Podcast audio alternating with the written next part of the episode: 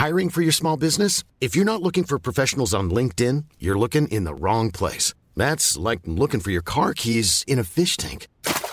LinkedIn helps you hire professionals you can't find anywhere else, even those who aren't actively searching for a new job but might be open to the perfect role. In a given month, over 70% of LinkedIn users don't even visit other leading job sites. So start looking in the right place. With LinkedIn, you can hire professionals like a professional. Post your free job on linkedin.com slash people today.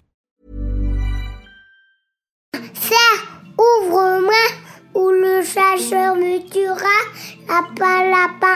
Me serrer la main, me serrer la main, la main. Lui, c'est mon petit garçon.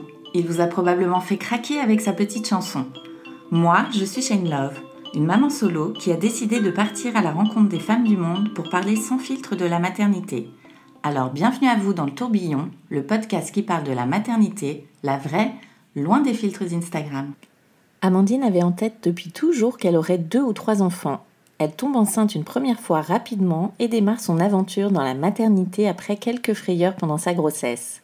Elle rencontre sa fille et les quelques minutes après l'accouchement sont un pur bonheur jusqu'au moment où les professionnels s'aperçoivent qu'Amandine fait une hémorragie de la délivrance. Deux ans après, malgré les péripéties de sa première grossesse, Amandine a toujours très envie d'un deuxième bébé. Sa famille n'est pas complète, elle le sent, c'est viscéral. Rapidement, le test affiche les deux barres roses, mais cela se solde par une grossesse extra-utérine. Puis, les analyses ne sont pas très bonnes et l'on soupçonne une insuffisance ovarienne précoce chez Amandine. Elle passe alors par la case PMA pour mettre toutes les chances de son côté, mais en plus d'être éprouvant, les résultats ne sont pas bons. Les années passent et Amandine va devoir mettre une croix sur cette deuxième grossesse, sur cet autre bébé, sur sa famille rêvée. Cela prend du temps, elle est accompagnée, car Amandine s'accroche à ce doux rêve de maternité qui n'arrivera finalement jamais. Bonne écoute Bonjour Amandine Hello Shane Merci de nous raconter ton histoire dans le tourbillon. Bah écoute, avec plaisir. Merci à toi de me donner la parole. Avec plaisir. Alors, toi, tu es la maman d'une petite fille. Quel âge elle a? Alors, j'ai une petite fille qui s'appelle Elsa et qui a 11 ans et demi. D'où cet été. Ah oui, bientôt euh, entrer dans l'adolescence là. Oh oui, ça a déjà débuté. Ouais. là. On y est, en plein dedans. ça commence. Alors, on va revenir avant que tu deviennes maman. Toi, plus jeune, euh, comment tu voyais la maternité? Quel regard tu portais? Est-ce que tu as toujours voulu euh, devenir maman ou c'était pas forcément quelque chose qui t'intéressait? Ben écoute, euh, en fait, je me suis jamais vraiment posé la question. Pour moi, c'était naturel que, que je serais maman. Je veux dire, c'était pas euh, une question à se poser dans, dans ma tête. Voilà, depuis petite, euh, un jour, j'aurai des enfants, Ouais. deux ou trois. Euh, voilà, je veux dire, j'ai toujours imaginé petite, je jouais à la poupée, puis au Barbie. J'ai adoré jouer au Barbie. Et je créais des familles. je réfléchissais aux prénoms, euh, tu vois, déjà ado, Ouais. je commençais un peu euh, à réfléchir quels sont les prénoms que j'aime bien. euh. Donc oui, c'était pas une question en fait, c'était une évidence qu'à un moment euh, il y aurait des enfants. Ouais. Et alors, à quel moment c'est arrivé? Ben du coup, euh, à 18 ans, j'ai rencontré euh, mon chéri. donc c'est un premier amour qui est donc devenu voilà mon amoureux encore aujourd'hui. Wow. Euh, donc euh, on s'est rencontrés à une soirée Saint-Valentin. Ok. Et lui, il avait euh, deux ans et demi de plus que moi. Donc, euh, moi, j'avais 18 ans, lui, il en avait 20. Et donc, bah, on a, on a commencé à sortir ensemble. Bah, on était jeunes. Donc, au début, forcément, la question des enfants, c'est pas vraiment le truc qui vient euh, en priorité. Donc, on a passé quelques années tranquilles euh, tous les deux. Puis, en fait, euh, on s'est expatriés parce que lui, en fait, avait fait des études dans l'aviation. Il a eu l'opportunité d'avoir euh, un poste euh, à Toulouse euh, euh, chez Airbus, hein, évidemment, là où il y a les avions. Ouais. Et, euh, et Vous en étiez en part- Belgique, c'est ça? Voilà, c'est ça. En fait, nous, on était tous les deux, tous les deux belges. Et donc, quand lui, il a eu cette opportunité, moi, je venais de terminer mes études. Et donc, je l'ai suivi en me disant que j'allais trouver euh, bah, du boulot euh, là-bas. Sauf que c'était pas aussi évident. Donc, au bout d'un an où euh, moi, j'avais toujours pas trouvé de boulot, moi, je suis rentrée, en fait, pendant euh, 18 mois euh, en, en Belgique parce que j'avais trouvé du boulot là-bas. Ok. Mais bon, euh, relation à distance, c'est quand même pas le top Ouais. non plus. Donc au bout de 18 mois, euh, moi je me suis arrangée et je suis redescendue du coup à Toulouse. Et à partir de ce moment-là, ça s'est un petit peu euh, enclenché, on va dire, les choses un peu plus sérieuses. Donc là, on a on a acheté une maison. Suite à ça, euh, ben, lui, il a commencé à me parler un petit peu justement euh, enfant, tout ça. Moi, je lui ai dit, ben moi, j'aimerais bien me marier d'abord. donc, euh, un petit peu mis ma condition. donc on s'est mariés et, et, voilà, on s'était dit tous les deux que dans la foulée du mariage, euh, j'arrêterais la pilule et on et on lancerait le, le projet bébé. Donc c'est ce qu'on c'est ce qu'on a fait. On s'est marié on s'est marié en juillet. Et puis j'ai arrêté la, pilule, on est parti euh, en voyage de noces. Et euh, la gynéco m'avait dit, bah, si possible, le, premier cycle d'arrêt, vous faites quand même un peu attention. Et puis à partir du suivant, ben voilà, vous vous laissez euh, vous laissez faire les choses. Et donc en fait, on est parti en voyage de noces et finalement on a laissé faire les choses. Et au retour du voyage de noces, en fait, je suis tombée enceinte dans la foulée. Donc très rapidement, chose à laquelle je m'attendais pas forcément parce que je m'étais enfin moi je suis quelqu'un plutôt du genre stressé et je me rappelle que je m'étais dit en arrêtant la pilule bon euh, j'espère quand même que ça va marcher sans trop tarder parce que sinon je me connais ça va vite partir euh, en, gros stress et et tout mais je m'attendais quand même pas euh, aussi rapide non plus. Donc quand j'ai pas vu mes règles arriver je t'avoue que je pensais pas du tout être enceinte. Je me suis dit c'est mon cycle il faut qu'il se remette un peu. Je viens d'arrêter ça fait quand même des années que je prends la pilule et tout. Donc bon voilà j'attendais que arrivent. Et puis finalement, au bout de, je crois, une petite semaine de retard, je me suis dit, bon, je vais peut-être quand même faire un test. On avait nos, mes parents qui étaient à la maison à ce moment-là. On prenait quand même régulièrement l'apéro. je me suis dit, bon, peut-être quand même vérifier un peu les choses. Et puis donc, euh, voilà, j'ai acheté un test. Et puis quand les deux barres sont arrivées instantanément dessus, je, je t'avoue que j'étais assez, euh, je m'y attendais pas du tout. J'étais très étonnée. Donc j'ai montré euh, à mon chéri en disant mais euh, les deux barres qu'est-ce que ça veut dire? Tu crois vraiment que c'est positif et tout? Mais il me dit bah euh, oui euh, selon la notice. Les deux barres c'est positif. Bon ok. Donc bon on était tous les deux super contents et un peu étonnés oui de, de la rapidité mais mais très contents. Et puis en fait dans la foulée j'avais un déplacement pour pour le boulot. Donc je suis partie en Belgique pour pour deux trois jours. Et et puis à mon retour en fait donc j'avais pas encore fait de prise de sang rien. J'avais juste donc le, test. À mon retour, en fait, j'avais prévu d'aller faire une prise de sang et juste en, le matin, en fait, du jour où j'avais prévu de faire la prise de sang, j'ai commencé à saigner un petit peu. Donc évidemment, ben, panique. Euh, donc ben, entre temps, j'ai quand même fait la prise de sang qui avait dit que c'était positif, mais comme il y avait ces saignements, on a fini par aller aux urgences euh, pour voir un peu ben, ce qui ce qui se passait. Mhm. Et là, ils nous ont ben, confirmé la grossesse d'abord, et ensuite ils nous ont dit ben, ce qu'il y a en fait, c'est un défaut d'accollement. Donc en fait, un défaut d'accollement, c'est au tout début de la grossesse, euh, vu que l'embryon euh, il est rond et que l'utérus hein, il est plutôt triangulaire. Bon, c'est ce qu'on m'a expliqué. Hein.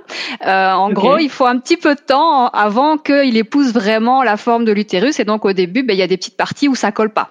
Et ces petites parties qui collent pas peuvent du coup provoquer des saignements. Donc ils nous ont dit, ben, écoutez on peut pas trop s'avancer, ça peut euh, ça, peut aller bien, il fallait juste un petit peu plus de temps pour qu'il s'accroche, ou ça peut déboucher sur une fausse couche. Ben la, la prochaine semaine sera un peu euh, déterminante, quoi. Donc ils nous ont renvoyé à la maison en nous disant ben restez calme, euh, essayez vraiment de vous reposer. En plus, moi, j'étais enrhumée à ce moment-là, donc je toussais pas mal. Donc, quand je toussais, forcément, pour les pertes de sang, c'était pas idéal non plus. Donc, j'ai continué à saigner un petit peu, une petite semaine mais euh, pas énormément non plus. Et puis on avait donc un rendez-vous de contrôle, je crois, oui, une semaine, dix jours après. On y est retourné et là ils nous ont dit, bah, écoutez, non, c'est bon. Et là on a entendu le cœur. Alors là c'est ah. la joie, enfin euh, le soulagement et donc euh, voilà ce, ce, petit battement là très très rapide là.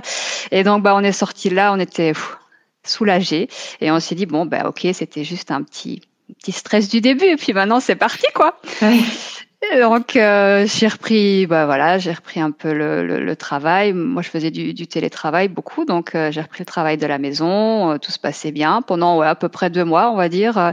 Et puis il y a eu le, hum, la première échographie, enfin non, la, la deuxième échographie, pardon, la deuxième échographie. Et là, euh, ben, le gynéco, il m'a dit, oulala, là là, votre col, il est déjà très raccourci, alors qu'on on entame seulement le quatrième mois, donc c'est pas bon du tout. il va falloir falloir euh, faire un, un, repos strict. En fait, celui qui avait fait hum, l'échographie, c'était pas ma gynécologue qui me suivait, c'était parce qu'elle faisait pas les échographies. Donc, il m'a renvoyé vers elle et elle, elle était encore plus paniquée. Donc, euh, directement, elle m'a dit, oh là là, non, mais maintenant, c'est vous restez couché toute la journée. vous pouvez vous lever uniquement pour aller aux toilettes, manger en un quart d'heure top chrono, vous lavez et c'est tout, quoi. Ah ouais. Wow. Ah oui, non, radical. Donc. et toi, tu te sentais comment physiquement? Ben, C'est ça le truc, c'est que moi, je me sentais bien en fait. Euh, je, justement, euh, j'entamais le, le, le, deuxième trimestre, donc j'avais retrouvé comme ça cette énergie, parce que c'est vrai que le premier, le premier trimestre, on est quand même un peu, un peu fatigué. J'ai pas été malade, mais j'étais quand même fatiguée. Et, et puis là, justement, pour moi, euh, je retrouvais la forme, tout, tout allait bien, et puis ça a été un peu, euh, je m'y attendais pas. Franchement, de nouveau, je m'y attendais pas. Donc bon, j'ai respecté euh, à la lettre hein, ce qu'on m'avait dit, donc j'ai prévenu le boulot, j'ai été arrêtée et donc je passais mes journées ben, couchée dans le canapé euh, devant la télé avec un bouquin, euh, vraiment de manière très stricte. Pendant cinq mois du coup? Ben, du coup, jusqu'au au rendez-vous du sixième mois, en fait. J'avais, j'avais quand même des visites entre temps, mais où je restais, voilà, on continuait le, le repos à domicile. Et puis, comme j'avais tout bien respecté à la lettre, euh, moi, quand je suis allée à ce rendez-vous du, du sixième mois, dans ma tête, c'était clair. On allait me dire, euh, vous pouvez bouger un petit peu, vous allez pouvoir mm. recommencer doucement. Et en fait, quand je suis arrivée là-bas, euh, non, c'était pas du tout ce qu'elle a dit. Elle a dit non, mais là, euh, le col il s'est encore raccourci euh, et en plus vous avez une petite ouverture, donc ça va pas du tout. Et en fait, elle a dit à mon mari, ben, allez euh, retourner à la maison chercher ses affaires parce qu'elle reste là, je, je l'hospitalise, euh, elle rentrera pas quoi. Ah ouais. Donc là, c'était le coup de massue parce que vraiment dans ma tête, comme j'avais tout respecté. Je pensais vraiment pouvoir euh, rebouger légèrement et pas du tout euh, rester euh, bloqué à la clinique. Donc, du coup, ben voilà, mon mari a ramené mes affaires. Dans la foulée, ils nous ont dit, ben on va faire la piqûre pour le développement des poumons du bébé par précaution, parce que si, voilà, si vraiment vous accouchez dans, dans les jours qui viennent, qui est quand même déjà ça qui, qui soit fait pour l'aider. Donc là, c'était un peu, ouais, enfin, je comprenais pas trop ce qui m'arrivait. Euh, bon, après je me suis dit c'est les médecins ils savent ce qu'ils font, euh, donc ils m'ont ils m'ont hospitalisé, ils m'ont donné des jusque là en fait j'avais du repos mais j'avais pas de médicaments, donc là ils ont commencé à me donner en plus des médicaments pour euh, justement éviter des contractions, mais en soi moi j'ai jamais senti de de contractions, donc c'est ça qui était un petit peu ambivalent et et compliqué à vivre aussi parce que hum, quand j'avais l'impression, une fois que j'étais à la clinique euh, particulièrement, quand j'avais l'impression qu'il y avait des journées un petit peu sans, où je me sentais un peu tendue, pas, pas, pas trac ou quoi, il me faisait une écho, il me disait non, tout va bien, euh, tout roule. Et puis les jours où moi j'avais l'impression que finalement euh, c'était une bonne journée, ça allait bien, il me disait oh non, ça va pas du tout. Donc j'avais l'impression de pas du tout pouvoir en fait me fier à, à mon ressenti et c'était vraiment déstabilisant en fait de pas trop savoir euh, ah ce qu'il en est. Après, bon, la clinique a quand même ce côté rassurant qu'on sait qu'on est sur place et que donc s'il se passe la, la moindre chose, ben, on, on, peut être pris en charge directement. Donc j'avais un suivi de, de, très près, des échos euh, très régulières, des monitorings euh, et tout ça. Donc en fait, finalement, je suis restée cinq semaines à, à, à la clinique. Alors bon, pas forcément très gai parce qu'en plus ben, comme nous on était expatriés ben j'avais pas la famille tout près donc ah, j'avais mon mari qui j'avais mon mari qui venait tous les soirs après le boulot mais bon sinon la journée euh, hormis euh, l'un de notre amis qui, qui, passait voilà je veux dire c'était assez long. Donc bah en gros j'étais de nouveau hein, devant la télé avec avec un bouquin. Et puis voilà j'essayais aussi de de, ouais, de, de parler euh, à ma fille. Entre temps on avait appris que c'était une petite fille. Mm. donc euh, bon j'essayais de lui dire allez euh, attends, tranquille, on a le temps. Et tu dis que tu es resté cinq semaines, ça veut dire qu'après ils t'ont laissé partir ou t'as accouché? Non, après ils m'ont laissé partir parce que c'est ça le truc aussi, c'est que finalement, bon, euh, on a tenu le choc, quoi. Euh, toutes, les deux, elle est restée, elle est restée au chaud. Et au, bah, à la fin, tout début du huitième mois, là, ils, m'ont dit, bah, écoutez, là maintenant, il y a, y a plus vraiment de, de, de risque majeur, donc euh, vous allez rentrer chez vous, rebouger euh, légèrement, tranquillement, et puis, et puis voilà. Moi, dans ma tête, clairement, euh, je me demandais pourquoi ils me renvoyaient chez moi parce que j'étais persuadée que le lendemain je revenais. D'ailleurs, j'ai même dit, hein, j'ai dit aux infirmières, gardez ma chambre, euh, c'est bon, là j'ai mes marques, euh, on se revoit demain ou après-demain, voilà quoi. Et quand je suis rentrée, bah déjà ça a été un peu compliqué parce que ça faisait déjà tellement de mois que j'étais couchée à la maison puis et puis à la clinique que j'avais perdu en fait perdu un peu mon centre de gravité. En fait, j'avais mon ventre qui était pas très développé parce que comme j'étais couchée tout le temps, il, restait assez aplati. D'ailleurs, à la clinique, j'ai une anecdote avec ça parce que j'avais une, une, une je crois que c'était une auxiliaire de ouais, pour apporter les repas, euh, quelque chose comme ça. Et puis elle me dit ah et ça va et votre petite et, en fait je, comprenais pas et puis finalement j'ai tilté qu'elle me parlait comme si elle était en couveuse. Elle avait elle avait pas tilté que ah que j'étais encore enceinte. Elle croyait que j'allais aller la voir après. Et elle dit ah non mais elle est encore au chaud. Mais c'est vrai que ça se voyait pas beaucoup du fait d'être tout le temps mmh. couché. Et quand je me suis relevée, justement, en quelques jours, ben, mon ventre il est ressorti ah et mon centre de gravité n'était pas du tout habitué. Donc euh, c'était un petit peu les, premiers jours. En fait, je me cognais un peu partout chez moi. bon, je suis un peu maladroite à la base déjà, ça n'aide pas. Mais là, vraiment, il a fallu que je reprenne un peu mes marques. Et puis au début, les premiers jours, je suis restée tranquille. Et puis finalement. Euh, bah, elle arrivait pas. Elle était finalement toujours au chaud. Bon, j'avais toujours des rendez-vous avec euh, une sage-femme libérale pour continuer le, le suivi de près, je me rappelle qu'elle me disait à chaque fois non mais chez vous il manque vraiment que l'étincelle parce qu'elle dit euh, un col il y en a il y en a plus, vous avez une petite ouverture. Euh, en gros c'est ouais le, le, petit euh, la petite étincelle qui, qui fait qu'elle arrive et c'est pour ça qu'avant on pouvait pas se permettre de, de, la laisser arriver donc on faisait tout pour que ça n'arrive pas et là maintenant ben oui elle peut arriver mais on sait pas exactement quand arrivera cette étincelle et finalement ben écoute j'ai tenu jusque neuf jours avant terme. Ah comme ça. Donc, euh, et je suis arrivée en fait pour la dernière, euh, le dernier rendez-vous, hein, euh, le, le, rendez-vous du huitième mois, quoi, et qui était donc ici à huit mois et demi. Et quand je suis arrivée, elle m'a auscultée, elle m'a dit "Mais madame, vous êtes en train d'accoucher." J'ai dit "Mais euh, Oh me dit mais je sens la tête de votre bébé. Ah ben euh, je sais pas, mais bon, je crois que si j'accouchais, je, le sortirais quand même. Et donc, bon, là, ça m'a mis quand même un petit stress parce qu'il faut savoir que il y, a des antécédents familiaux. Ma maman a accouché de mon frère à la maison parce qu'elle n'a pas réussi à aller plus loin. Enfin, non, elle n'a pas vraiment accouché à la maison. Elle a réussi quand même à aller jusque chez son médecin traitant, mais elle n'a pas réussi à aller plus loin.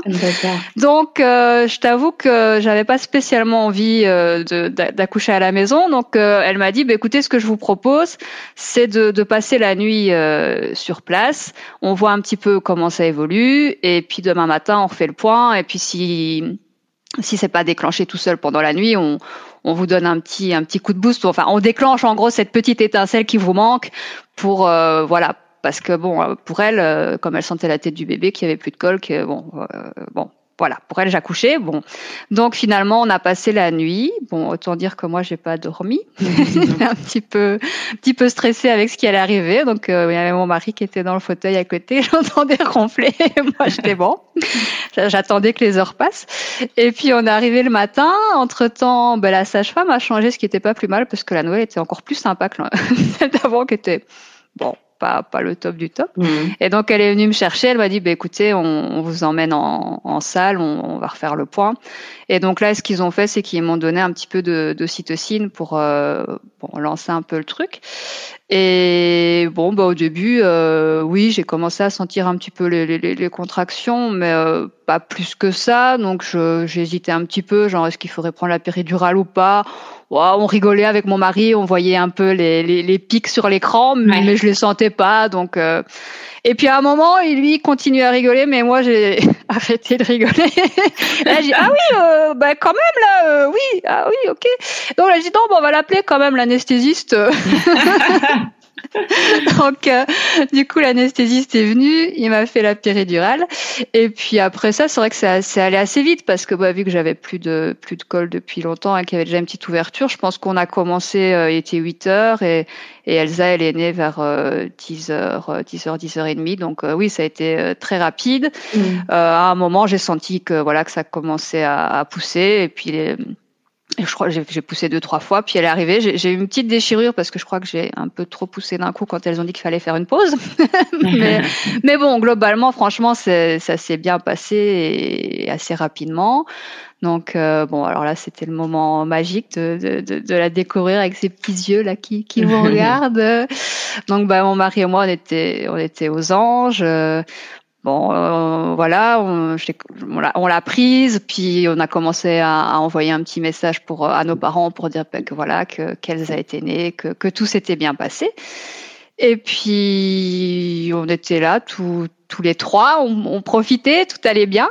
Et un petit peu après, je crois que ça faisait un quart d'heure, euh, nous avait un petit peu laissé euh, tous les trois euh, tout seuls. Et puis il y a la sage-femme qui, qui avait suivi l'accouchement qui est rentrée. Et puis là, euh, elle a dit oh oh, j'aime pas trop ça. Et ça, je m'en rappelle encore, presque 12 ans après. Et puis tout s'est accéléré parce qu'elle m'a dit oh euh, écoutez euh, vous perdez beaucoup de sang quand même, je vais je vais appeler euh, l'obstétricienne pour que qu'elle revienne euh, vérifier. Et donc là en gros elle a elle a viré mon mari avec ma fille, elle les a fait sortir et puis euh, franchement dans les 10 minutes qui suivaient là il y avait l'obstétricienne, il y avait deux autres sages-femmes qui étaient arrivées, enfin ah vraiment le branle-bas de combat. Je me suis dit oula et, et là moi j'ai commencé à, à, me sentir pas bien. Je, la tête qui tourne, euh, mmh. commence à avoir froid, de plus en plus froid, puis je claquais des dents. Et, et puis là, elles m'ont dit non, non, mais là, euh, vous faites une hémorragie à délivrance. Et donc l'obstétricienne a commencé à, à, appuyer vraiment sur. Bah, D'abord, elle a fait une révision utérine et il restait apparemment un petit, un petit bout de de placenta. Euh, mais malgré ça, en fait, ça a continué. Même, même une fois qu'elle a eu trouvé le, le, petit bout qui restait, ça a continué à, à saigner pas mal. Enfin, moi, je, je voyais pas évidemment, mais euh, et donc elle s'est mise à faire un point de compression vraiment euh, dans le bas de mon ventre et tout pour euh, essayer de d'obliger en fait l'utérus à se recontracter et à, à faire son boulot quoi. Mmh. Et entre temps, on m'avait mis une couverture chauffante, euh, un masque à oxygène. Euh, franchement, c'était la petite ruche là. Il y avait tout le monde tout autour. Euh, bon. Et puis, j'ai pas vraiment eu le temps d'avoir peur parce que c'était tellement soudain et puis tout le monde était autour de moi et puis c'est vrai que j'étais un peu euh, je planais un peu quoi. Et puis finalement au bout de je crois qu'elle a appuyé pendant comme ça pendant 20 minutes et, et, et j'entendais les, les, autres sages-femmes qui disaient mais vous êtes sûr que? Parce que c'était quand même une obstétricienne qui avait un certain âge je crois qu'elle avait une bonne soixantaine.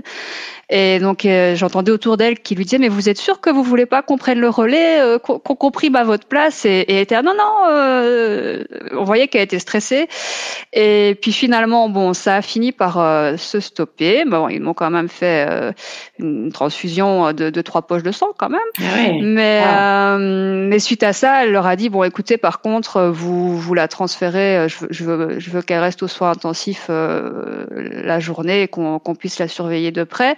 Donc c'est comme ça qu'on est passé de tout va bien, super, on est trois, on envoie des messages, tout roule. À, en gros, je, je termine aux soins intensifs. Donc euh, j'ai juste eu de nouveau la visite de, de, mon mari et de ma fille, mais vraiment euh, cinq minutes et encore normalement c'était interdit. C'est la sage-femme euh, qui était super chouette, qui a un peu contourné les règles pour euh, les laisser quand même venir me faire un, un mini coucou quoi. Comment tu te sentais là?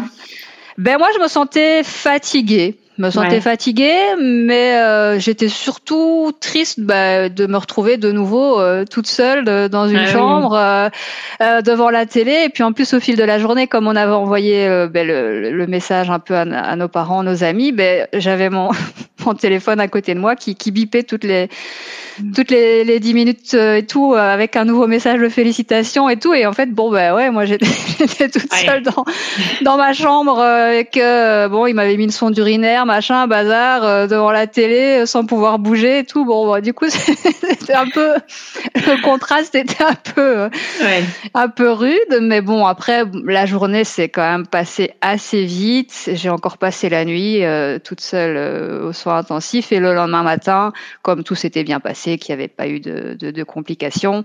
Là, ils m'ont remonté en chambre. Donc euh, là, j'ai enfin pu euh, récupérer ma fille et, et, et, mon mari. Et entre temps, j'ai appris que, que lui, en fait, ils, ils avaient passé la nuit du coup tous, tous les deux euh, dans la chambre et il avait mis son réveil pour penser à lui donner le biberon parce qu'à la base, moi, je, je, voulais allaiter, mais forcément, du coup, ben là, il fallait quand même lui donner à manger euh, le temps que j'étais pas là.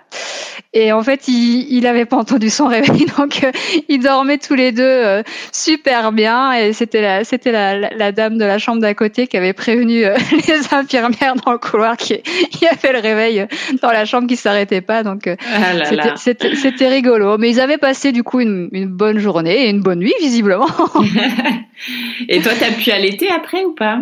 Et du coup après oui j'ai j'ai tenté d'allaiter. Bon j'ai pas euh, je sais pas si c'est parce que justement les débuts ont été un peu un peu perturbés ou quoi, mais j'ai pas eu énormément de lait, donc. Euh, ah oui, parce que t'as pas pu stimuler dès le début. Je pense que oui, je pense qu'il y a, il y a de ça, et donc j'ai quand même allaité finalement pendant, euh, je crois, trois mois et demi, mais très rapidement en allaitement mixte en fait, parce que on s'est rendu compte qu'elle avait pas assez à manger, la mmh. pauvre. mais euh, mais bon, l'avantage c'est que l'allaitement mixte, ça, oui, c'est c'est aussi intéressant parce que du coup, euh, on était allé voir, euh, je me rappelle, c'était un, vieux pédiatre, qui était pas loin de la retraite. Et quand je suis allée à la, première visite euh, et que je lui ai dit bah, que j'avais vraiment pas beaucoup de lait, c'est vrai que la petite, elle, elle, prenait pas énormément de poids non plus. Donc il a dit, écoutez, je pense que l'allaitement mixte, ce serait bien pour vous.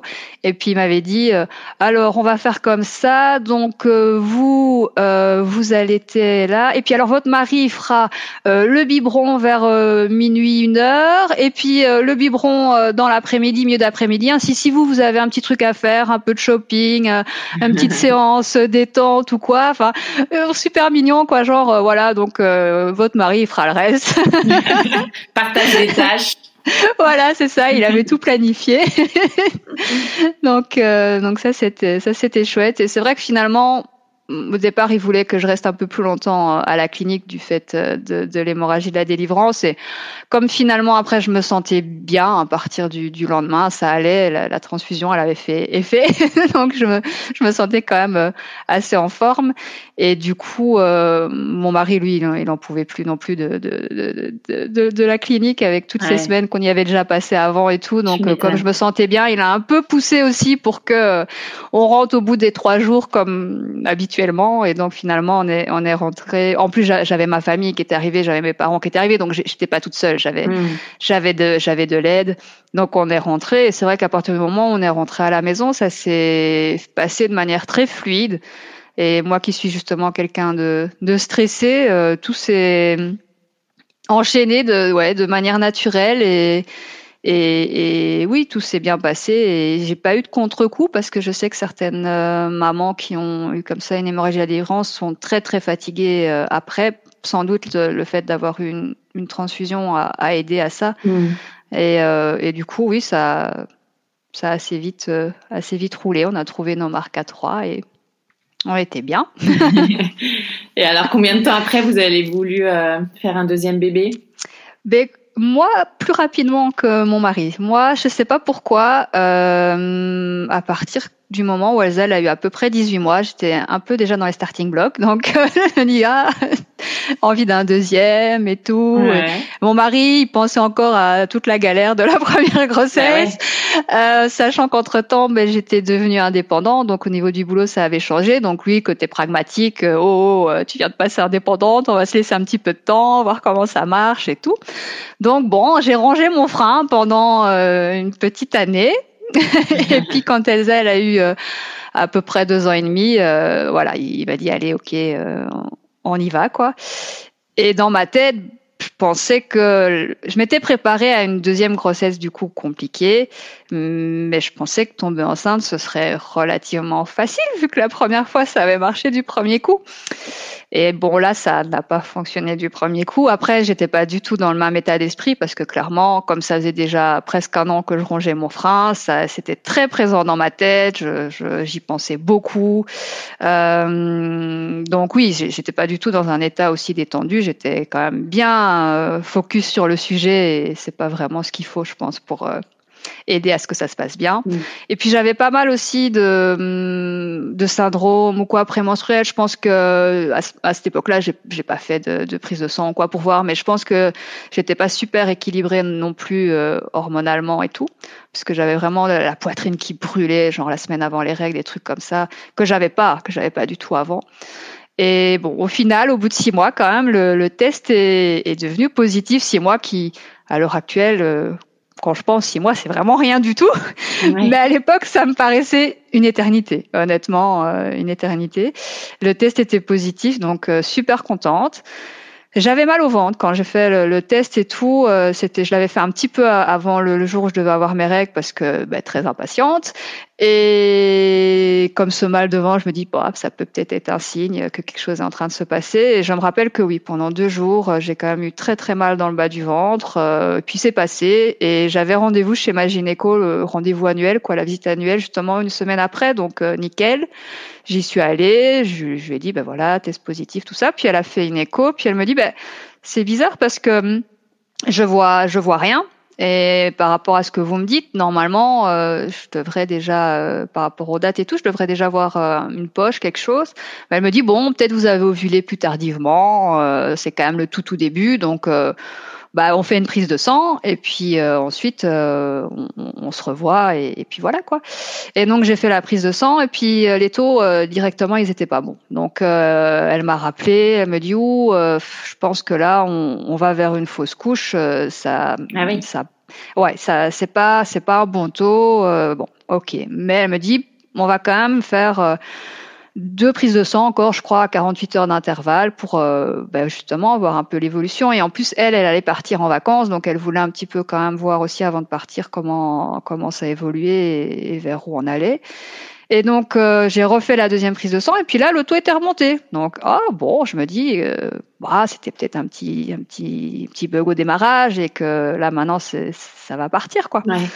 Et puis finalement, euh, troisième prise de sang, ça remontait encore, mais ça, ça respectait pas les, hum, allez, les, ça doit doubler, je crois, quelque chose comme ça, toutes les 48 heures. Et, et là, oui, ça augmentait un peu, mais c'était pas le, le, ratio habituel euh, correct mmh. qu'ils attendent. Donc, euh, euh, elle est partie en vacances, mais elle m'a dit bon, je, je, vais quand même surveiller tout. Et puis au milieu de ses vacances, elle m'a rappelé, elle m'a dit bon, j'ai reçu les, les, dernières prises de sang.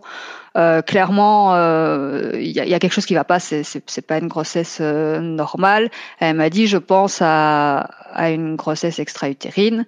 Euh, il faudrait que vous vous fassiez suivre euh, et tout le, le, temps que je suis pas là pour essayer de, bah, d'avoir le format de l'histoire, quoi.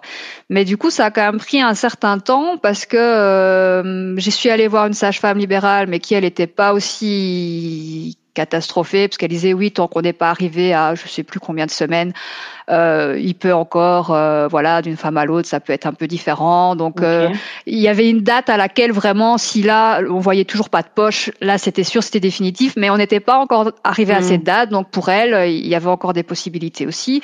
Donc c'était un peu l'ascenseur émotionnel. Parce que pareil quand j'arrivais au labo alors il me disait ah mais oui mais j'ai déjà eu une dame aussi une fois. Les taux étaient un peu anarchiques au début mais finalement après tout s'est bien passé. Et donc, bah, j'oscillais entre euh, l'espoir et puis euh, mauvaise nouvelle. Et puis, bon, finalement, on est arrivé à cette date là où on était censé voir la poche et on la voyait toujours pas. Donc là, on m'a dit non, là, clairement. Euh. Donc, je suis allée voir un autre gynécologue euh, qui lui a posé le, le diagnostic de grossesse extra-utérine et a priori, il l'avait localisé au niveau de la, la trompe gauche, mais plutôt sur l'extérieur. Mais, mais j'avoue que moi, quelque temps auparavant, j'étais juste justement tombé sur un article sur euh, grosse extra-utérine, les symptômes, tout ça. Et, et moi, j'avais retenu une grosse extra-utérine, on perd énormément de sang et on a très mal. Euh, donc euh, pour moi, ben je collais pas parce que en dehors ben, de ces deux jours où j'avais eu euh, quand même assez mal au ventre, mais pas non plus. Enfin voilà, j'ai pas au point d'aller aux urgences, pas au point. Enfin voilà, j'avais pris un doliprane quoi. Mm. Donc euh, et donc je comprenais pas trop, mais euh, mais oui, c'est donc il m'a dit ben voilà il faut traiter comme ça a été quand même vu euh, assez tôt, il y a moyen de traiter par par médicament et, et d'éviter euh, l'opération. Donc il m'a il m'a prescrit là le le fameux médicament, là, le méthotrexate, là. Et donc, c'est, c'est une injection, hein, donc il faut aller voir une infirmière qui vous fait l'injection. Et en fait, il m'avait expliqué, donc ça peut, au début, les taux peuvent s'emballer, et puis ensuite, ça, ça rediminue. Donc, euh, il m'avait dit, vous inquiétez pas si, parce que du coup, un hein, rebelote, hein, prise de sang au début toutes les 48 heures, et puis petit à petit un peu plus espacé. Et il m'avait dit, bah normalement, c'est l'histoire d'un mois pour revenir à un, taux de bêta HCG euh, à zéro, quoi. Donc bon, bah pas gai parce que là euh, le diagnostic est, tombé, mais en même temps au moins on sait à quoi s'attendre. Et puis je me suis dit c'est une erreur c'est une erreur de parcours. Enfin voilà, ça peut arriver. Donc euh, le truc c'est que moi le taux c'est en effet bien bien emballé et donc je suis quand même montée euh, assez haut. Euh, puis euh, je crois qu'il y a bien sûr eu deux deux ou trois prises de sang pendant lesquelles bah, le taux continuait à augmenter. Et on était, on était à deux doigts de, de devoir refaire une deuxième dose de, de, médicaments, mais finalement, ça a commencé à diminuer, donc il n'y a pas eu besoin. Mais comme le taux était monté assez haut et qu'après, bah, ça descend euh, par palier, ben finalement, euh, chez moi, ça n'a pas duré un mois, ça a duré presque trois mois. Ah, oui. euh, ah ben oui, pour réussir à revenir à zéro. Donc ça, c'est quand même compliqué à vivre parce que d'un côté, ben tu sais que t'es pas vraiment enceinte parce que voilà, il y aura pas de bébé à la clé. Mais d'un autre côté, t'es pas vraiment pas enceinte non plus parce que tu as toujours quand même ce taux d'hormones de grossesse euh, qui au début est quand même assez qui s'emballe un peu même si après il diminue. Donc voilà. Donc après c'est devenu la petite routine, euh, aller faire la prise de sang au début toutes les 48 heures, puis tous les 3 4 jours, puis une fois par semaine, puis une fois toutes les deux semaines pour arriver vraiment au jour au bout de deux mois et demi, trois mois à zéro. Et donc euh, voilà. Après, il a encore fallu attendre ben, le retour de couche, qui Ah a oui. encore pris, euh, je pense, quelques semaines, je crois, un, un petit mois, quelque chose comme ça, si je me rappelle bien.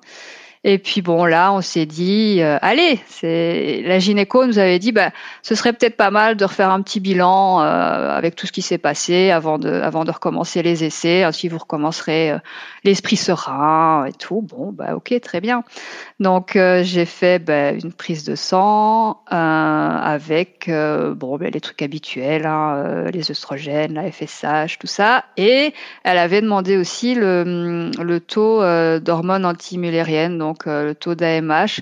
Et en fait, ça c'est une hormone qui indique un peu ton ton niveau de, de réserve ovarienne. Donc ça te permet de te situer un peu, euh, voilà, où tu où tu en es. Et ben, ce taux chez moi, il est revenu, il était pas bon. Donc, euh, je, je crois qu'en temps normal, il est autour de, de 2 et quelques. Enfin, je j'ai pas en tête exactement les chiffres, mais je sais que moi, j'étais un peu en dessous de 1. Je crois que j'étais à 0,7, quelque chose comme ça. Et puis elle m'a dit bah oui c'est bizarre euh, mais bon euh, on va pousser un peu plus loin du coup parce que pour vraiment euh, se donner on va dire un un miroir un peu de, de, de ton état de réserve ovarienne. En fait, ils font cette prise de sang et ils couplent ça avec euh, une échographie où ils font un comptage des follicules. Donc, il faut aller euh, au troisième jour du cycle faire une échographie et donc ils comptent le nombre de, follicules que tu as de, de chaque côté et ils couplent les deux résultats et en fonction. euh, et donc, bah, suite à cette échographie, moi, j'avais aussi un côté où j'avais très peu de follicules, j'en avais que trois, alors qu'en général, normalement, il y en a une dizaine, on va dire, de chaque côté. De l'autre côté, ça allait, c'était, je crois que j'étais vers 7-8. Et donc là, ils m'ont dit, ah ben oui, en fait, euh, il semblerait que vous êtes en, en insuffisance ovarienne précoce. Ah, Ah ouais. sauf quand, ah oui, sauf quand on te dit ça, t'as 32 ans. Ben oui. Euh, donc, euh, c'est deux ans et demi avant, t'as- t'es tombée enceinte de ta fille euh, au premier ouais. mois d'arrêt Ouais. euh, hy- hyper facilement. Donc, enfin, de nouveau, euh, un peu le coup de massue. euh.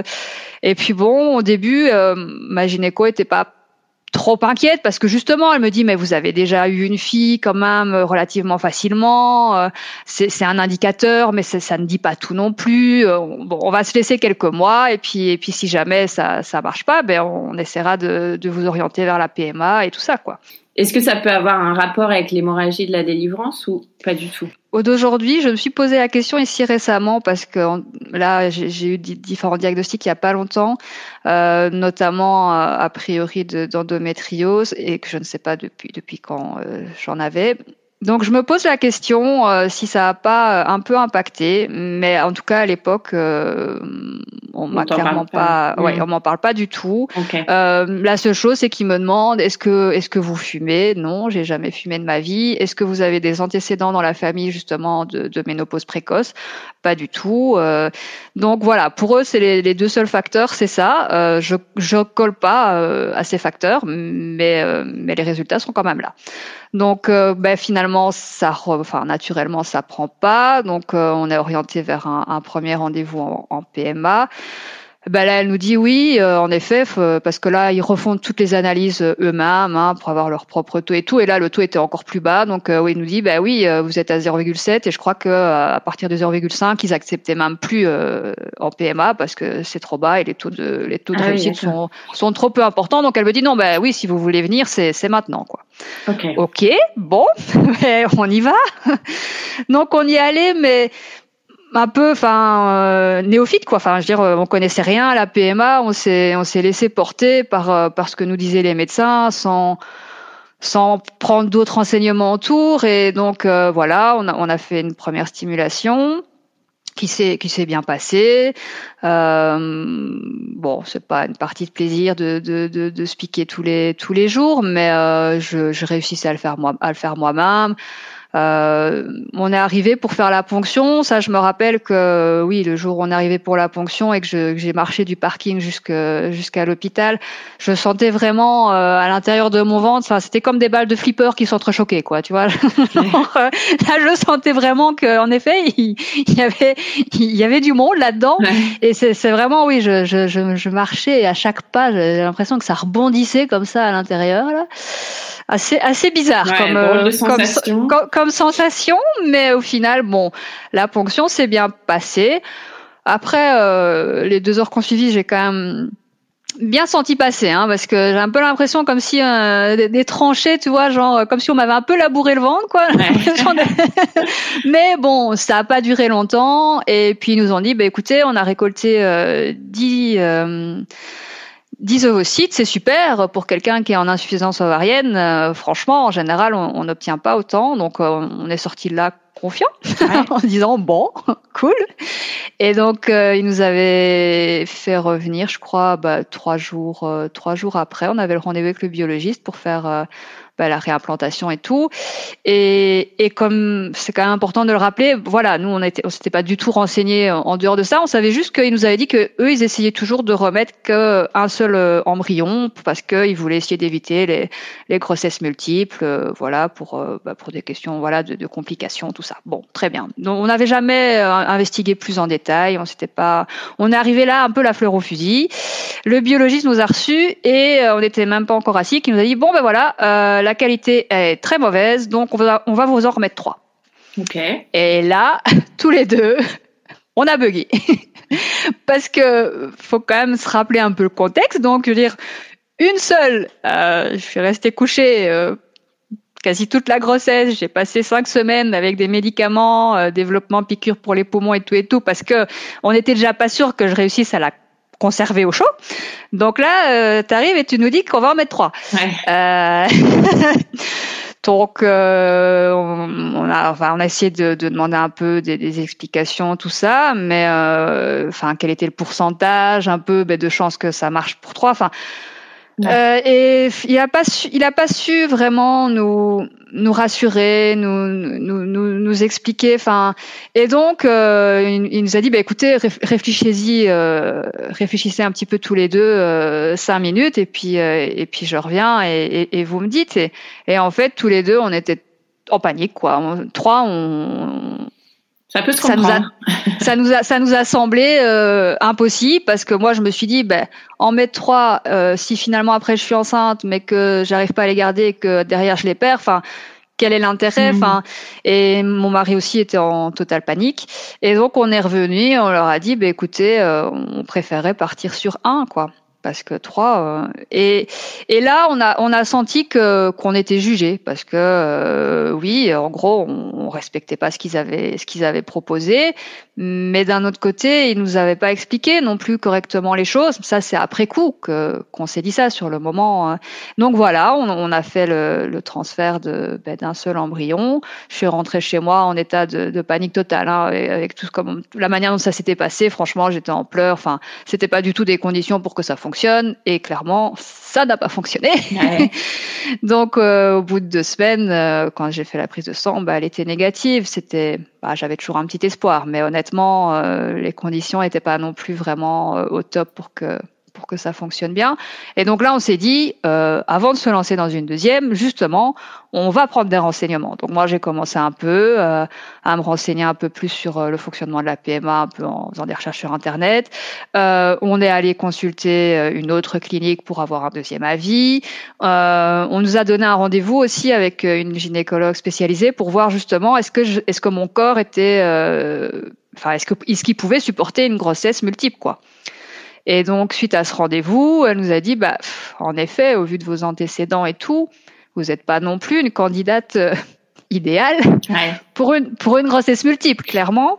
Mais elle elle a pris le temps de nous expliquer ben vous savez euh, quand on a comme ça euh, euh, une grossesse multiple qui débute dans le cadre comme ça d'un parcours PMA, il y a quand même toujours une possibilité aussi de réduction embryonnaire qui peut qui peut se poser en fonction ben, de, de, des contraintes euh, justement médicales et tout de de la maman et tout. Et donc ça, évidemment, c'était quelque chose qu'on connaissait pas du tout non plus. Mmh. On savait on savait même pas que ça existait. Donc, euh, et donc, vous en avez pas parlé au premier. Ah, pas du tout. Dingue. Pas du mmh. tout. Non. Donc euh, bah, là, avec ces informations supplémentaires, entre-temps, bah, on, moi, je m'étais renseignée aussi parce que là, on avait fait un transfert à, le jour, euh, le troisième jour, quoi, à J3, comme on dit. Et je savais qu'il y avait d'autres euh, cliniques où ils faisaient des, des transferts à, à, J5. Et donc, je me suis renseignée. Est-ce que, euh, parce que j'avais entendu que justement, il y avait plus de chances que ça fonctionne quand c'était des, des, J5 et tout. Bon, je me suis un peu renseignée et on m'a dit, mais écoutez, oui, dans l'absolu, quand c'est des embryons de bonne qualité, c'est, c'est une bonne option aussi. Mais dans votre cas, vos embryons sont de tellement mauvaise qualité que c'est pas possible. On peut pas, on peut pas leur permettre d'attendre euh, à l'extérieur pendant cinq jours parce que de toute façon ils, vont mourir quoi. Ils sont pas assez forts pour résister. Donc c'est pour ça qu'on vous a proposé un troisième jour. Et c'est pour ça aussi qu'on vous en avait proposé trois parce qu'entre temps on nous a expliqué aussi ben oui que si on en mettait trois c'est parce qu'il y avait très peu de chances que les trois se développent. Mais que le fait d'en mettre trois ben ça favorisait quand même le fait qu'il y en ait un qui prenne. Mais tout ça on on ne l'avait pas dit avant. Mmh. donc euh, bon on est arrivé à cette deuxième tentative où là on s'est dit cette fois on est informé, on, sait comment ça va se passer, et donc ben voilà, j'ai repris les piqûres. Il m'avait augmenté la dose entre temps parce qu'il m'avait dit ah ouais non euh, pour une deuxième euh, sachant que vous êtes en insuffisance ovarienne précoce il faut absolument euh, vous booster encore plus. Bon très bien et donc finalement, on a refait la ponction. Voilà. en fait, la première fois, entre temps, j'ai appris que j'étais à la limite de l'hyperstimulation parce que la deuxième fois, j'avais pas cet effet euh, balle rebondissante et douleur comme ça après la ponction. Et, et quand j'ai eu les résultats suite à la première, j'ai appris qu'en fait, j'étais à la limite de l'hyperstimulation et que c'est pour ça que ça avait été euh, un peu plus. Donc bon, la deuxième, on a récolté à peu près pareil, hein, euh, un tout petit peu moins, je crois, mais 8-9 euh, ovocytes. Donc de nouveau bien en termes de quantité et puis patatras, même annonce en fait euh, qualité euh, très très médiocre et donc c'est comme ça que on m'a expliqué que oui, que dans les insuffisances ovariennes précoces, la majorité des femmes, ça se porte en, sur la quantité d'ovocytes qu'elles produisent, mais il y a aussi une, une, insuffisance ovarienne précoce qui concerne la qualité. Et donc, dans mon cas, ben, clairement, c'est une histoire de qualité. Donc, euh, la quantité est là, mais la qualité n'y est pas. Mhm. Mais quelque part, euh, en soi, je préférerais en avoir euh, deux, trois de bonne qualité parce qu'en avoir plein de mauvaise qualité, on ne sait pas eh faire grand chose avec. Mm. Donc euh, bon, euh, ils nous ont dit de toute façon, on vous rappelle, pareil pour euh, pour le transfert. Et là, on était prêts. Hein. Ils allaient nous dire, on va en mettre trois. On allait dire oui, ok, bazar. Sauf que là, ils nous ont rappelé en nous disant, bah, écoutez, on va on va les pousser à J5. Et j'aurais dit, mais je comprends pas. Vous m'avez dit que ce serait pas possible dans mon cas, qu'ils étaient pas assez résistants et tout. Et il m'a dit euh, oui, non, mais euh, on va essayer quand même. Bon, ok. Et puis évidemment, bah, trois jours, euh, trois jours après, il m'a rappelé en me disant bah, écoutez, ils sont tous morts, donc on fera pas de transfert. Et donc là, franchement, je me suis sentie, enfin, un peu, un peu trahie parce que je me suis dit, bah nous, on, de notre côté, on, on, prépare tout pour que ça se passe dans des bonnes conditions cette deuxième tentative.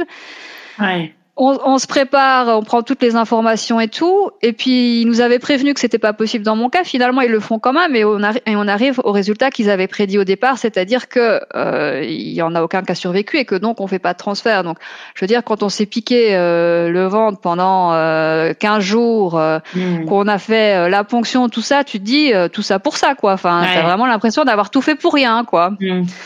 Donc bon, ça a été un peu un peu difficile à encaisser.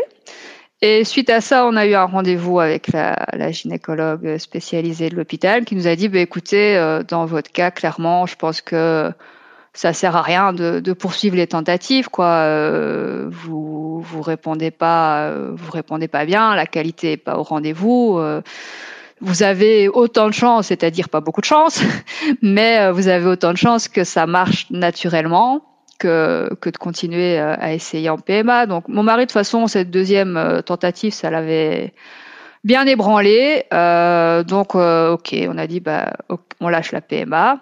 Là, ça fait combien de temps en tout que Là, moi, j'ai réarrêté la, la, pilule pour un deuxième, je crois, fin 2013. Et là, la PMA, on est en 2016. On a fait une tentative, une tentative en février et puis une deuxième tentative en septembre.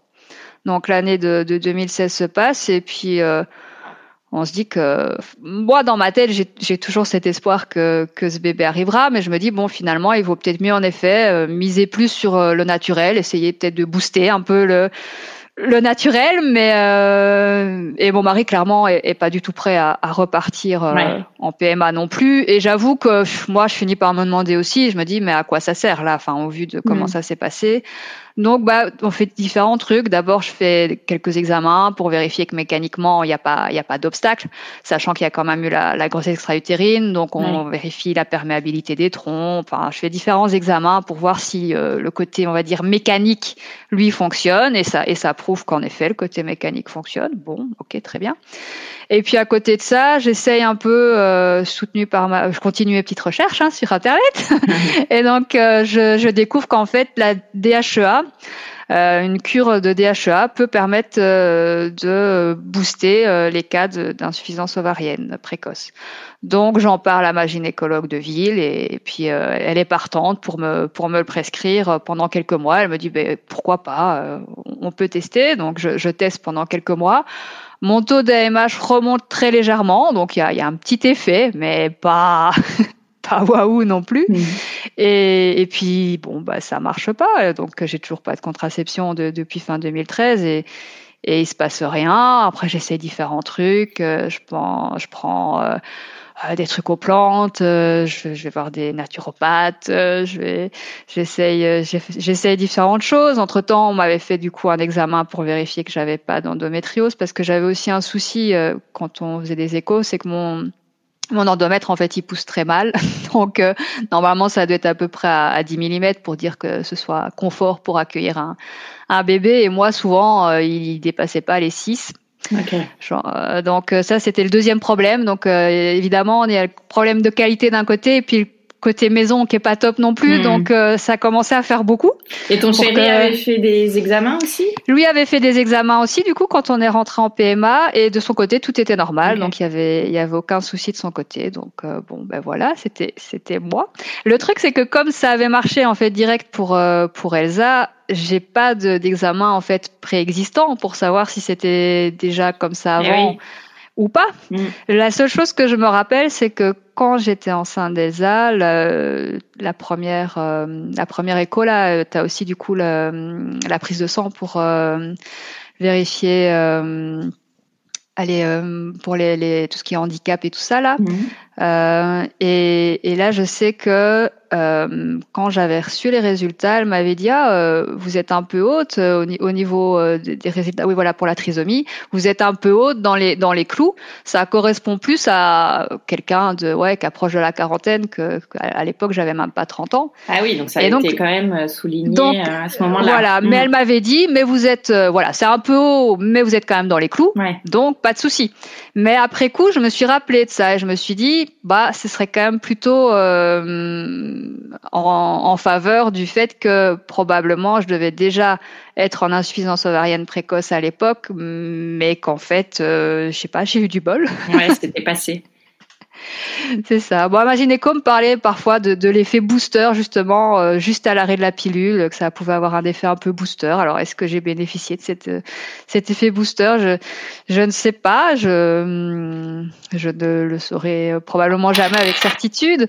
Mais c'est vrai que pendant longtemps, oui, moi, je j'espérais toujours euh, que ça finirait par marcher. Quoi. Je me dis, ça, ça a marché une fois, ça, ça va probablement remarcher et tout. Après, c'est difficile d'arrêter d'y penser. Hein, euh, quand, euh, quand on est une femme tous les mois, euh, voilà, on n'y a rien à faire. On se dit ah ben non, pas encore ce mois-ci.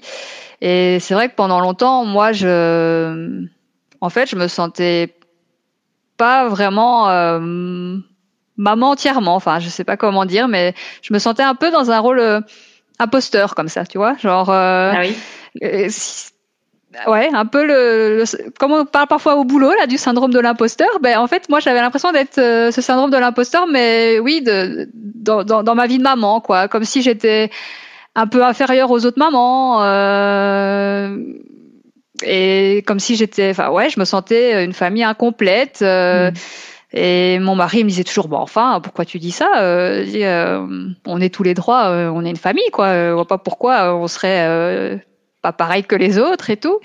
Et c'est vrai que ouais, moi ça je l'ai ressenti, euh, je l'ai ressenti longtemps et il n'y a pas si longtemps que en fait, c'est un peu bête, mais j'ai découvert aussi que dans ma famille, parce qu'il y a quand même plutôt des, des, des familles euh, au moins avec deux enfants, des familles euh, même parfois avec trois enfants quoi. Et, et, j'ai redécouvert qu'au niveau de mon arrière-grand-mère, en fait, elle était, elle était fille unique. Et j'ai, toi, j'ai retrouvé en fait euh, un petit peu à un endroit ou l'autre de, de l'arbre généalogique, qu'en fait, oui, ça, ça, existait aussi des enfants uniques et, et que du coup, bizarrement, c'était un peu comme si ça m'aidait à trouver ma place quoi. Genre euh, oui euh, je suis une pièce du puzzle qui existe aussi quoi euh, qui, qui, qui peut rentrer qui peut rentrer dans, dans... donc ça m'a fait du bien. C'est c'est un peu bizarre parce que en soi il n'y a pas vraiment de de raison mais ouais j'ai eu l'impression de de trouver un petit peu plus ma place et puis bon, j'ai pas mal travaillé sur moi hein, aussi. J'ai vu une psychologue, enfin parce que clairement, c'était vraiment un sujet difficile pour moi ce, ce deuxième enfant qui arrivait pas. Euh, et c'est vrai que, ouais, à, l'heure d'aujourd'hui, me sens plus plus sereine. Bon, ça a pas, ça s'est pas fait en, rapidement. Hein. Là, on parle, on parle de, de, de 8 ans à peu près, hein. entre entre le moment euh, où tout a débuté et, aujourd'hui où je peux dire que je suis quand même euh, plus sereine sur le sujet, même si, comme, comme m'a dit la psychologue euh, quand je la voyais, que de toute façon, en, tant que femme, tant qu'on était toujours en, en, âge de d'avoir des enfants, on faisait jamais non plus un, un deuil totalement. Mmh. Mais malgré tout, voilà, aujourd'hui, c'est c'est plus l'obsession que ça a été. Aujourd'hui, j'ai, j'ai quand même, euh, grosso modo, fermé, la page. Je ne dis pas qu'il y, y aurait un miracle, euh, je, je, je serais contente, mais mais c'est plus, tous les mois. Voilà, j'espère, j'espère plus tous les mois. Et puis j'ai intégré aussi, parce que mon mari me disait toujours aussi, mais euh, enfin, euh, projette-toi aussi sur ta fille, quoi. Ta, ta, fille, elle est là plutôt que de te projeter sur euh, sur euh, quelque chose qui potentiellement ah pourrait arriver. Et, et puis c'est vrai aussi, c'est ce que je me suis dit. Je me suis dit, mais oui, concentre-toi sur sur l'existant. Bah, Voilà, mmh. sur l'existant. Et et c'est vrai que ça, ça a fait du bien, mais euh, oui, c'est sur l'histoire de, de, plusieurs années, parce que pendant longtemps, ce qui était difficile aussi, c'est que euh, j'avais un peu l'impression que, comme j'en avais déjà une, j'avais pas trop le droit de, de voilà, d'être malheureuse, de, parce que après, c'est c'est pas méchant, mais c'est vrai que c'est ce que les gens ils ont tendance à te dire. Mm. Mais écoute, euh, allez, t'en as déjà une. Alors évidemment que je, évidemment que j'ai conscience de la chance que c'est euh, d'en avoir déjà une, parce qu'évidemment il y a plein de, de, de, personnes en galère et qui, qui rêveraient d'avoir ne serait-ce que la chance d'en avoir une. Et, mm. et j'en ai toujours été consciente. Mais c'est vrai que ça minimise un peu, quoi, sous prétexte que euh, du coup t'as pas le droit de t'as pas le droit d'être triste, t'as pas le droit. du, du côté médical, c'est un peu pareil. Ils te disent non, mais ça va. Soit tu soit tu minimises en disant non, mais t'en as déjà une, donc ça finira par marcher. Ben, la preuve, c'est que non, ça n'a pas marché. Soit ils te disent, ben, concentre-toi sur le fait que t'en aies déjà une. Donc ça, pendant un temps, ça m'a pas mal agacé aussi. Mais euh, mais c'est vrai que voilà, je pense qu'il faut se laisser, euh, faut se laisser le temps, et ça peut prendre euh, en effet un un bon paquet, un bon paquet d'années. Mais au final, on, on réussit à être plus apaisé avec ça. Ce qui, à l'heure actuelle, euh, j'aimerais toujours, c'est comprendre pourquoi? J'avoue que autant j'ai accepté, j'ai accepté les choses, voilà, mais le fait de pas savoir euh, ben, pourquoi ça a marché nickel et puis après plus du tout, ça euh, c'est toujours quelque chose qui Ouais, j'ai un, regret par rapport à ça, mais c'est vrai que hum, bah, ça t'aiderait à passer à autre chose en ayant. Voilà, je pense que ça m'aiderait à vraiment euh, finaliser la chose, même si là j'ai quand même eu deux pistes. Euh, assez importantes euh, ben, ici tout début d'année donc euh, parce que j'avais déjà fait donc plusieurs examens pour l'endométriose où on m'avait dit qu'il y avait rien.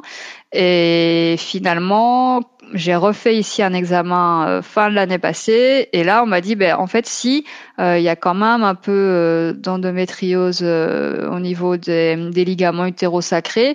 Donc il m'a dit ça peut pas expliquer votre insuffisance ovarienne précoce parce que ça c'est quand on a de l'endométriose au niveau des ovaires que ça que ça peut jouer et ça vous en avez pas. Mais malgré tout ça peut créer un terrain inflammatoire et, et quand même euh, impacter on va dire sur euh, sur les chances euh, d'implantation. Et après, euh, j'avais aussi, euh, j'ai aussi appris parce que j'avais des, soucis digestifs que j'essayais de régler. Et là, euh, en faisant euh, ce, ce, suivi, j'ai appris qu'a priori j'étais en au niveau de la thyroïde, que j'étais en, en hypothyroïdie mais pas classique, c'est-à-dire que quand on fait une prise de sang euh, basique, euh, je suis dans les clous, mais en fait, quand on va chercher plus loin et qu'on investigue euh, sur des paramètres un peu plus précis, ben là, là, j'étais pas, là, j'étais pas dans les clous. Et et le, le la personne qui me suivait, je lui, je lui ai demandé un jour, je dis par hasard, est-ce que vous sauriez s'il peut y avoir un un lien avec euh, ben, l'insuffisance ovarienne précoce? Parce que je dis euh, je, je, cherche toujours à essayer de comprendre comment ça m'est mm. Et il m'a dit ben en fait si euh, l'hypothyroïdique fruste comme ils appellent ça donc c'est-à-dire celle qui est un peu cachée quoi pas la pas la classique provoque des insuffisances ovariennes précoces ah. donc du coup je me dis bon ben en fait j'ai peut-être mon explication mm-hmm. et vous avez jamais voulu retenter la PMA non, euh, on n'a jamais. Mon mari, clairement, on, a parlé un petit peu de, de don quand euh, quand on a eu fini la deuxième tentative, parce que pour eux, c'était soit on arrêtait la PMA, soit on passait sur euh, une PMA avec don d'ovocytes. Et moi, clairement, j'étais prête à y réfléchir parce que moi, vraiment, j'avais cette envie viscérale de, de deuxième bébé. Et pour mon mari, c'était compliqué. il avait beaucoup de mal à cette idée. Et donc voilà, je veux dire, il faut il faut être deux, il faut il faut avoir la même vision pour mm. euh, pour avancer là-dedans. Donc euh, pour lui, c'était compliqué. Comme il m'a dit, il m'a dit si on n'avait pas eu d'autres enfants, oui, euh, on, on, y aurait réfléchi, on mm. serait parti on serait parti sur cette piste, mais mais là, sachant qu'on avait quand même la chance d'avoir une petite fille en pleine santé et tout, et voilà, il le sentait pas, et donc j'ai pas, mm. j'ai pas insisté. Ouais. Et au niveau du couple, justement, est-ce que euh, ça a été compliqué, euh, tout, tout ce, ce parcours euh?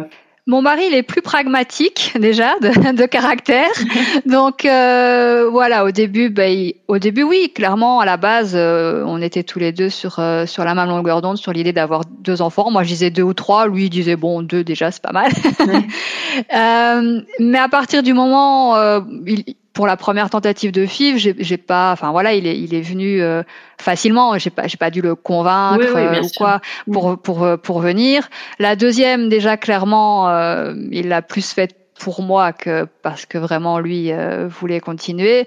Mais à partir de là, lui très vite il s'est fait une raison. Il m'a dit ben voilà si si ce deuxième n'arrive pas, c'est que c'est qu'il doit pas arriver et si et s'il doit arriver, il arrivera. Il est, il est, très pragmatique. Il me dit mais par contre continuer comme ça, j'ai l'impression de, de, forcer la nature et, et c'est jamais bon de forcer les choses. Qui m'a dit euh, si si ça si ça doit venir, ça viendra.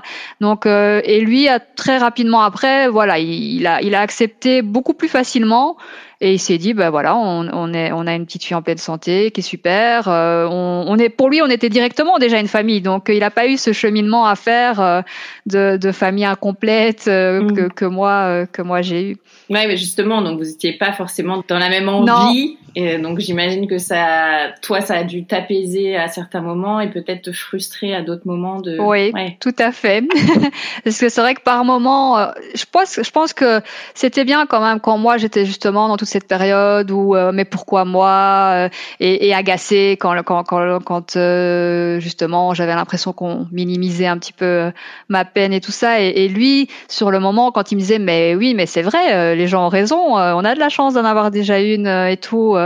Et d'un côté, c'est pas forcément ce que, que j'avais envie d'entendre sur le moment, mais je pense que d'un autre côté, j'avais besoin de mm-hmm. qu'on me le rappelle aussi pour euh, pour euh, me refocaliser aussi sur euh, sur les choses. Donc donc je pense que malgré tout, ça, oui, on n'était pas vraiment sur sur la même longueur d'onde, mais mais je pense que ça a quand même fait du bien que lui justement me, me, me ramène aussi à l'essentiel et et, me rappelle que oui qu'on avait déjà tout quand même pour être heureux. Ouais.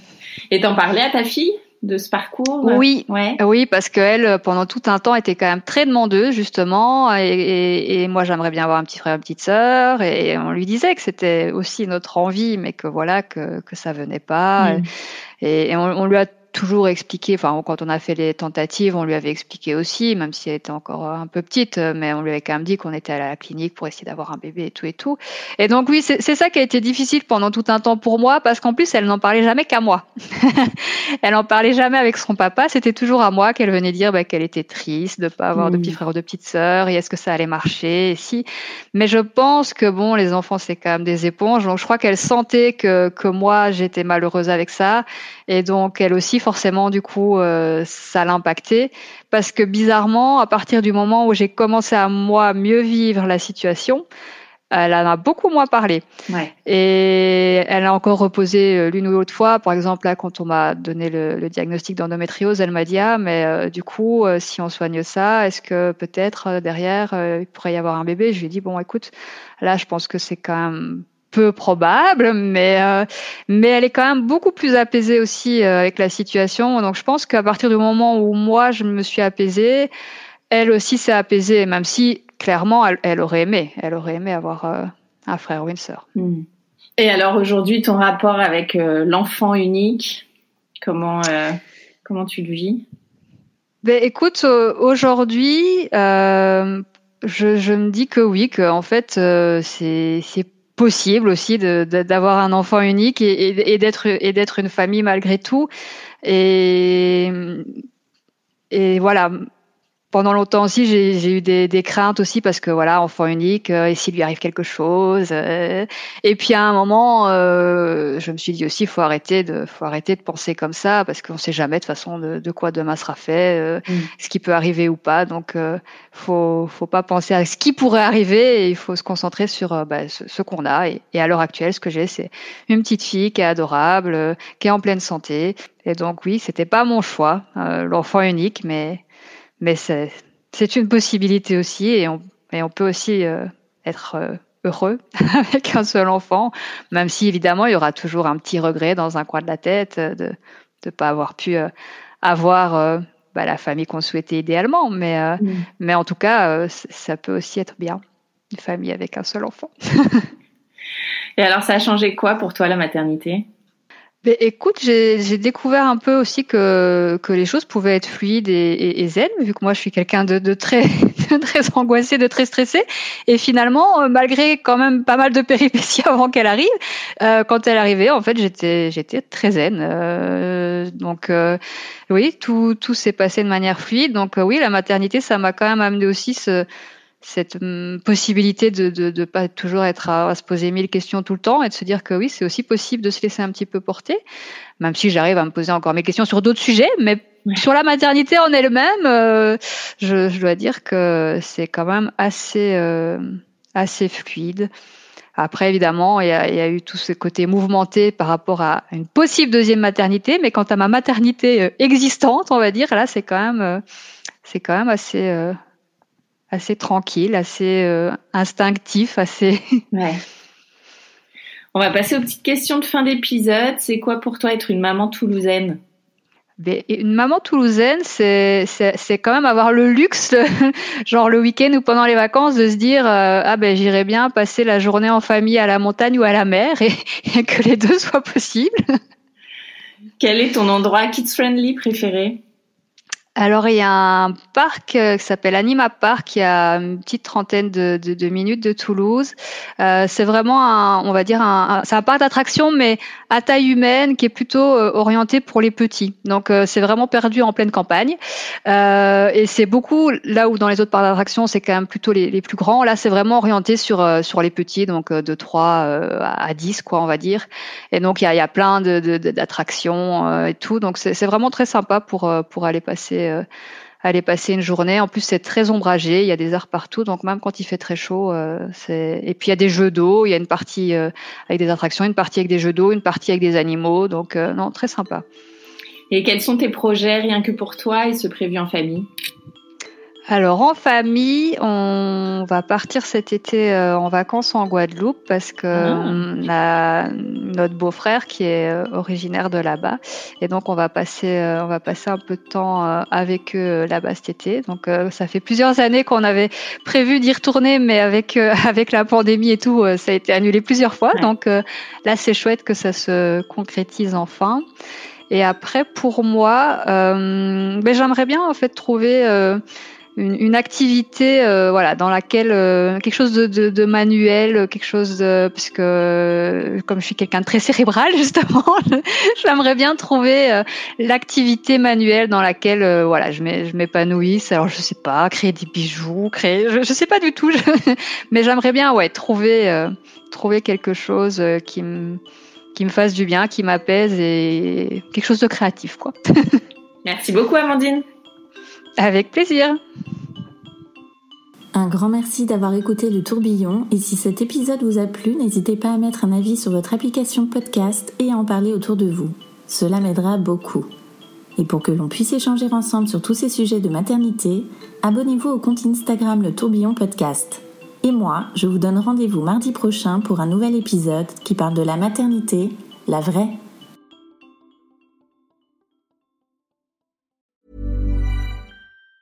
Even on a budget, quality is non-negotiable. That's why Quince is the place to score high-end essentials at 50 to 80% less than similar brands. Get your hands on buttery soft cashmere sweaters from just 60 bucks, Italian leather jackets, and so much more.